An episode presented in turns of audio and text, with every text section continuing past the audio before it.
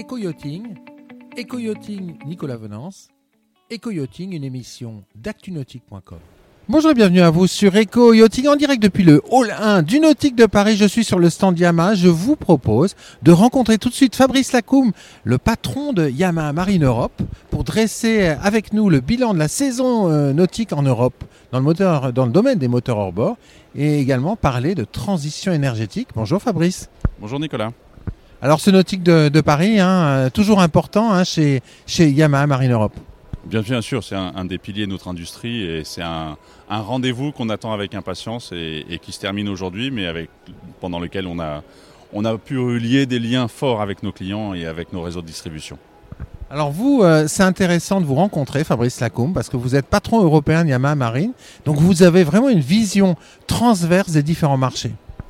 Euh, oui, oui, oui, effectivement. Donc, euh, on est en charge de, la distribution en Europe et donc effectivement, on a, on a une, vue globale du marché européen. Donc, euh, une année 2022 qui se termine toujours plutôt positive, contrainte encore une fois par certains problèmes de disponibilité, de livraison, des problèmes logistiques, des problèmes d'approvisionnement, mais une année qui, qui sera marquée encore une fois par une progression du marché globalement porté par une première moitié 2022 euh, vraiment très très très positive, surfant sur les commandes qu'on avait prises en 2021, qui n'a pas toujours été facile de livrer, donc euh, surfant là-dessus. La deuxième moitié de 2022, elle est, elle est un peu plus contrainte. Euh, on sent poindre des incertitudes. Alors pour pas mettre tout dans le même panier, on va dire que la limite, elle est toujours euh, fluctuante, mais on va dire que sur les bateaux jusqu'à 8-9 mètres, on sent qu'il commence à avoir quelques incertitudes créées par l'environnement géopolitique, euh, l'inflation, les taux d'intérêt qui remontent. Donc il y, a quelques incertitudes. Donc euh, on sent qu'on retombe sur un marché, j'ai envie de dire, normal, après trois années euphoriques. En ce qui concerne les, bateaux de plus forte taille, avec plus forte motorisation, euh, là, on sent qu'il y a encore une demande assez forte et, et, et l'année 2023 se présente plutôt, plutôt positive dans cette catégorie de produits. Euh, Est-ce qu'il y a des évolutions ou des différences notables entre l'Europe du Nord, euh, l'Europe, on va dire, plutôt centrale, France, Allemagne, Belgique, Suisse, et l'Europe du Sud? Eh ben, pour euh, suivre ce que, rebondir sur ce que je viens de dire, l'Europe du Nord, le cœur du marché, il est vraiment dans ces bateaux entre 5 et 8-9 mètres. Il euh, y, y, a un tout petit marché sur des bateaux de plus grande taille dans l'Europe du Nord. Donc là, on sent qu'il y a, voilà, ça, se pose tranquillement, les stocks recommencent à devenir presque comme on avait l'habitude de les avoir, même si on n'y est pas tout à fait encore. Donc on sent un peu la même chose en Europe du Sud, effectivement, mais l'Europe du Sud reste portée par les plus grosses embarcations avec les euh, mono ou multi-applications, multi-motorisations. Donc ça, on sent que cette, demande, elle reste toujours forte. Donc l'Europe du Sud a, tendance à mieux se porter que l'Europe du Nord aujourd'hui. Alors euh, chez, chez Yamaha, vous avez présenté il y a un an Armo, c'est un moteur électrique qui est très original, euh, linéaire, électromagnétique, dans une turbine. Euh, où en est le projet aujourd'hui? Le projet évolue euh, à, à, la vitesse à laquelle on, l'imaginait, c'est-à-dire que c'est un produit très spécifique, ce design de, en, forme d'anneau. Euh, on recherchait très clairement l'efficacité, le couple et la manœuvrabilité euh, en tenant compte du stockage d'énergie qui est aujourd'hui disponible dans notre marché. Donc on ne cherchait pas la performance euh, en termes de vitesse ou, ou d'accélération, on cherchait vraiment beaucoup de couple et, euh, une grande manœuvrabilité avec peu de consommation d'énergie parce que bah, faut tenir compte de la, du stockage possible aujourd'hui de l'énergie. Donc pour offrir une autonomie suffisante à nos clients, on s'est tourné vers ce design-là, mais qu'on a introduit euh, pour la première fois il y a plus de 5 ans. Et puis on recherche d'applications. Et donc effectivement, il y a un an, on a présenté un bateau vénitien sur le salon de Gênes. Euh, le bateau Venmar, donc un, bateau très, très spécifique et, et, vraiment dédié à une utilisation à Venise, dans les canaux de Venise. C'est un vaporetto, c'est un taxi vénitien, c'est magnifique. C'est une, une, une, splendeur, oui. Donc avec un marché très très local. Et puis euh, cette année, on a présenté un capot forte, donc développé euh, en, en, partenariat avec euh, le chantier Invictus, avec qui nous avons un partenariat européen. Et donc ils ont travaillé sur un design très spécifique pour adapter, pour offrir l'embarcation le, le, parfaite avec un, bateau qui ne cherche pas encore une fois le top speed, mais qui cherche plutôt de l'autonomie et de la manœuvrabilité et de l'efficience euh, en termes, de, en, de, mouvement.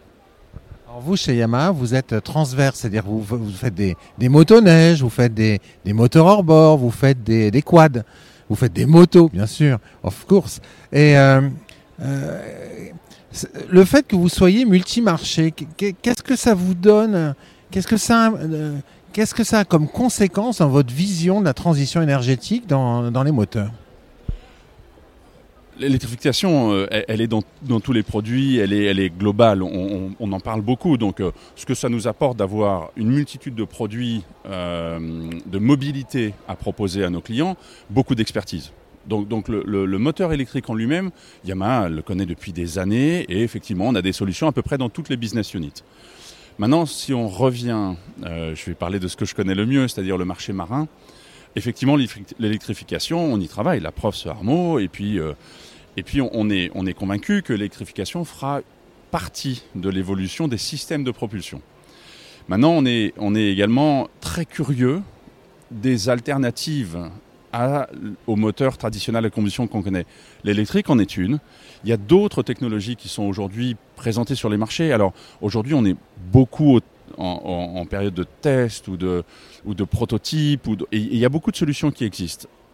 Notre ressenti et notre conviction, c'est qu'en fonction de l'embarcation, en fonction de l'usage, du client, de l'endroit d'utilisation, il y aura plusieurs alternatives de technologie au système de propulsion. Donc il faudra s'adapter, encore une fois, et être très précis sur ce qu'on veut offrir à nos clients.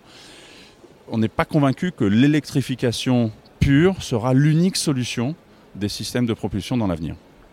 Euh, à quoi vous pensez par exemple comme technologie alternative?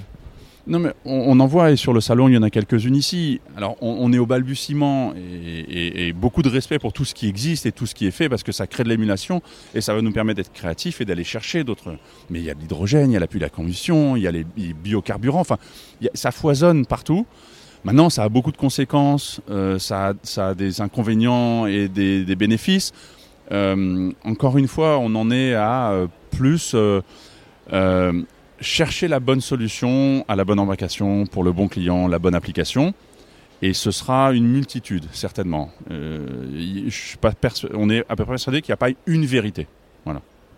Ça foisonne et ça recherche et ça se creuse le cerveau actuellement chez YAM. Exactement, oui, oui, oui. Et, et, voir de nouveaux acteurs arriver, ça, ça, ça crée une émulation et, et, donc il va falloir qu'on soit assez précis et, et très créatif, mais euh, je n'ai pas de doute. Sachant, Fabrice Lacombe, que quand on s'intéresse un peu au moteur actuel, il, il, rejette 50 à 70% de moins d'émissions que des moteurs d'il y a, a 10-15 ans. Alors je ne parle même pas des moteurs plus anciens. Oui, tout à fait. A tout, très bonne remarque. Euh, les moteurs que nous mettons aujourd'hui sur le marché, euh, qui sont disponibles à l'achat, ont énormément ré réduit leur consommation en comparaison des anciennes technologies, voire encore quelques de temps qui sont sur le marché et qui consommaient énormément d'essence et qui brûlaient un peu d'huile. Donc déjà, il faut qu'on travaille fortement sur le renouvellement du parc avec les technologies existantes et ce sera déjà un joli progrès en termes d'environnement. Ouais, donc euh, aujourd'hui, les campagnes de remotorisation sont extrêmement importantes d'un point de vue environnemental.